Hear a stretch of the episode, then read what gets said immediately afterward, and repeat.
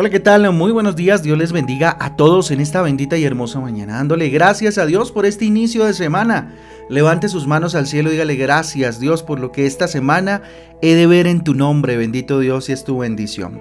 Bendito sea tu nombre. Con ustedes su pastor y servidor, Fabián Giraldo de la Iglesia Cristiana Jesucristo Transforma. Yo les doy la bienvenida a este espacio devocional donde ya saben, juntos somos transformados y renovados por la bendita palabra de Dios a la cual como todos los días le invito. En Hebreos capítulo 4, Hebreos capítulo 4 y el libro de Miqueas capítulo 2. Arrancamos esta eh, semana, bueno, ayer, con eh, el libro del profeta Miqueas, profeta menor de hecho.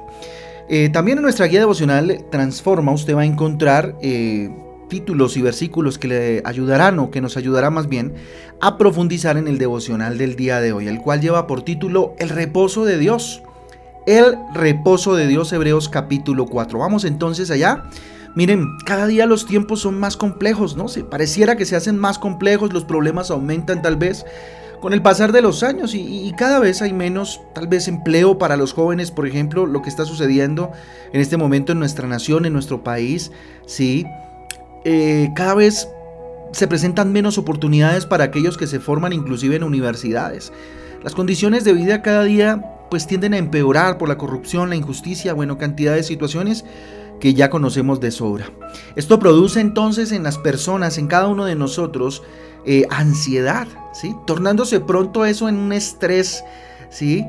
Eh, causante de la precaria condición eh, de vida que tiene la mayoría de los seres humanos, ¿sí? envueltos en el afán, en la depresión, en, en el enojo constante, bueno, en fin.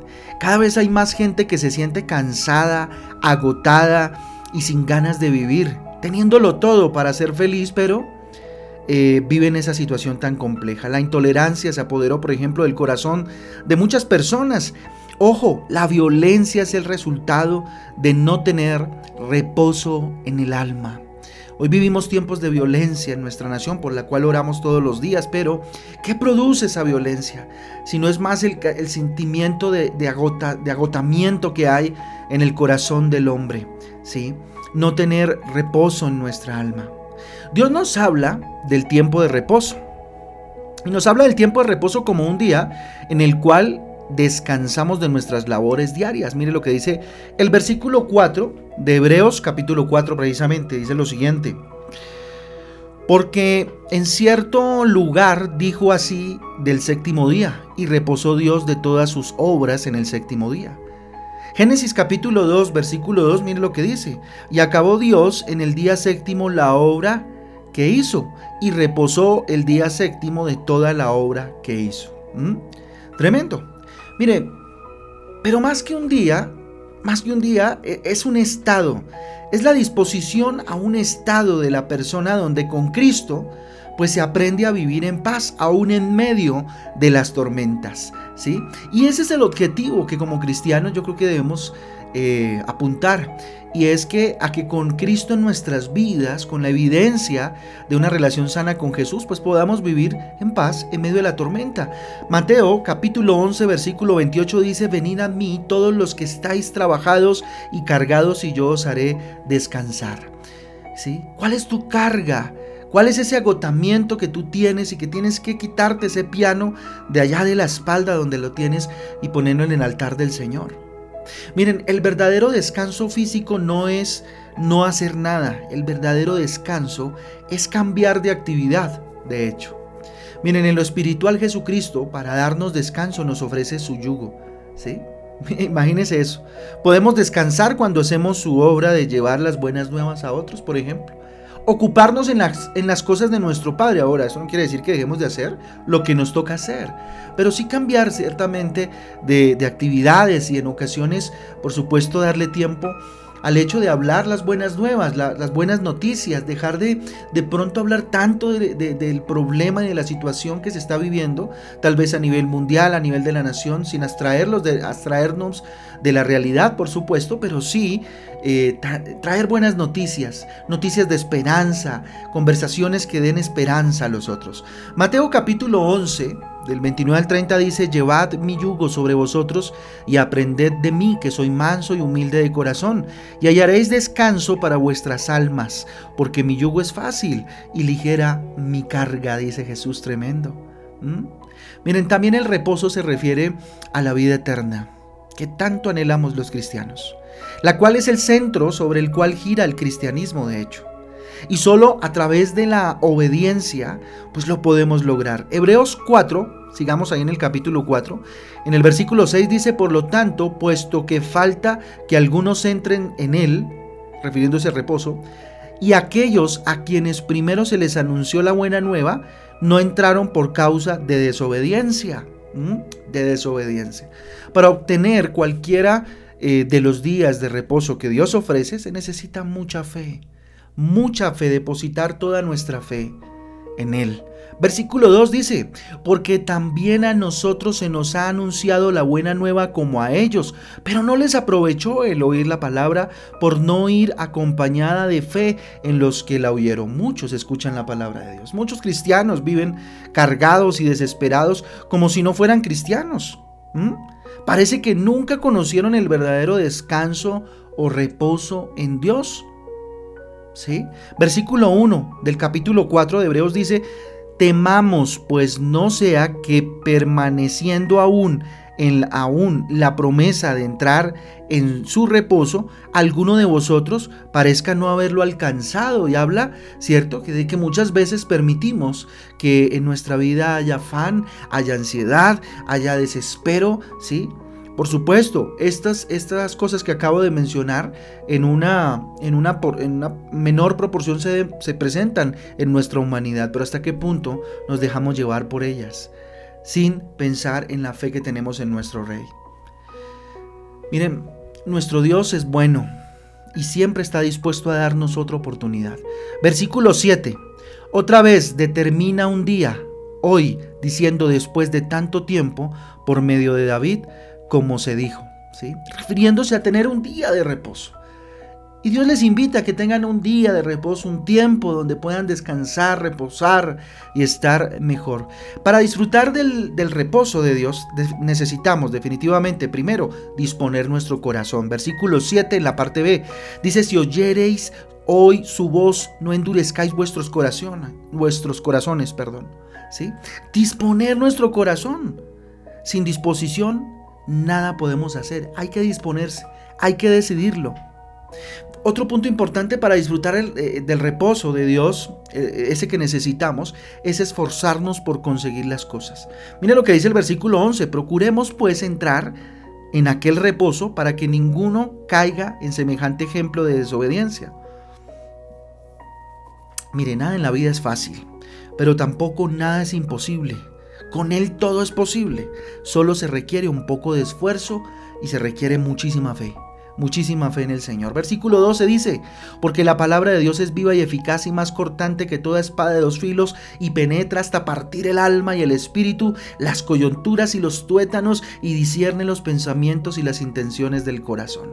¿Qué nos quiere decir este versículo? Que para disfrutar el reposo de Dios, ese que necesitamos, es necesario creer y obedecer a qué? A la palabra de Dios. En la palabra de Dios encontramos reposo, ¿sí? Versículo 13. Y no hay cosa creada que no sea manifestada en su presencia, antes bien todas las cosas están desnudas y abiertas a los ojos de aquel a quien tenemos que dar cuenta. Qué necesario es para reposar eh, eh, en Dios, creer que Dios todo lo sabe y todo lo hace. Permanecer siempre firme en lo que anhelamos o creemos, la inestabilidad o el doble ánimo, pues produce estancamiento.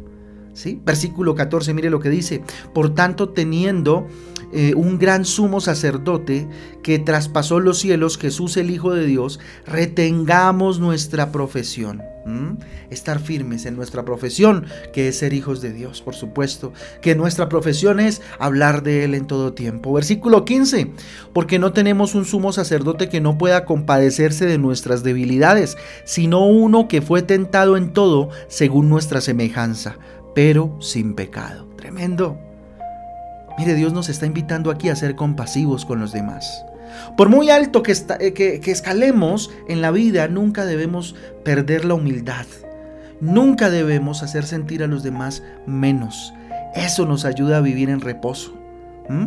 Por último, versículo 16. Perdón. Dice lo siguiente, acerquémonos pues confiadamente al trono de la gracia para alcanzar misericordia y hallar gracia para el oportuno socorro. Tremendo, es necesario para hallar el reposo que necesitamos acercarnos a Dios. Tenemos que buscar un acercamiento a las cosas que queremos lograr.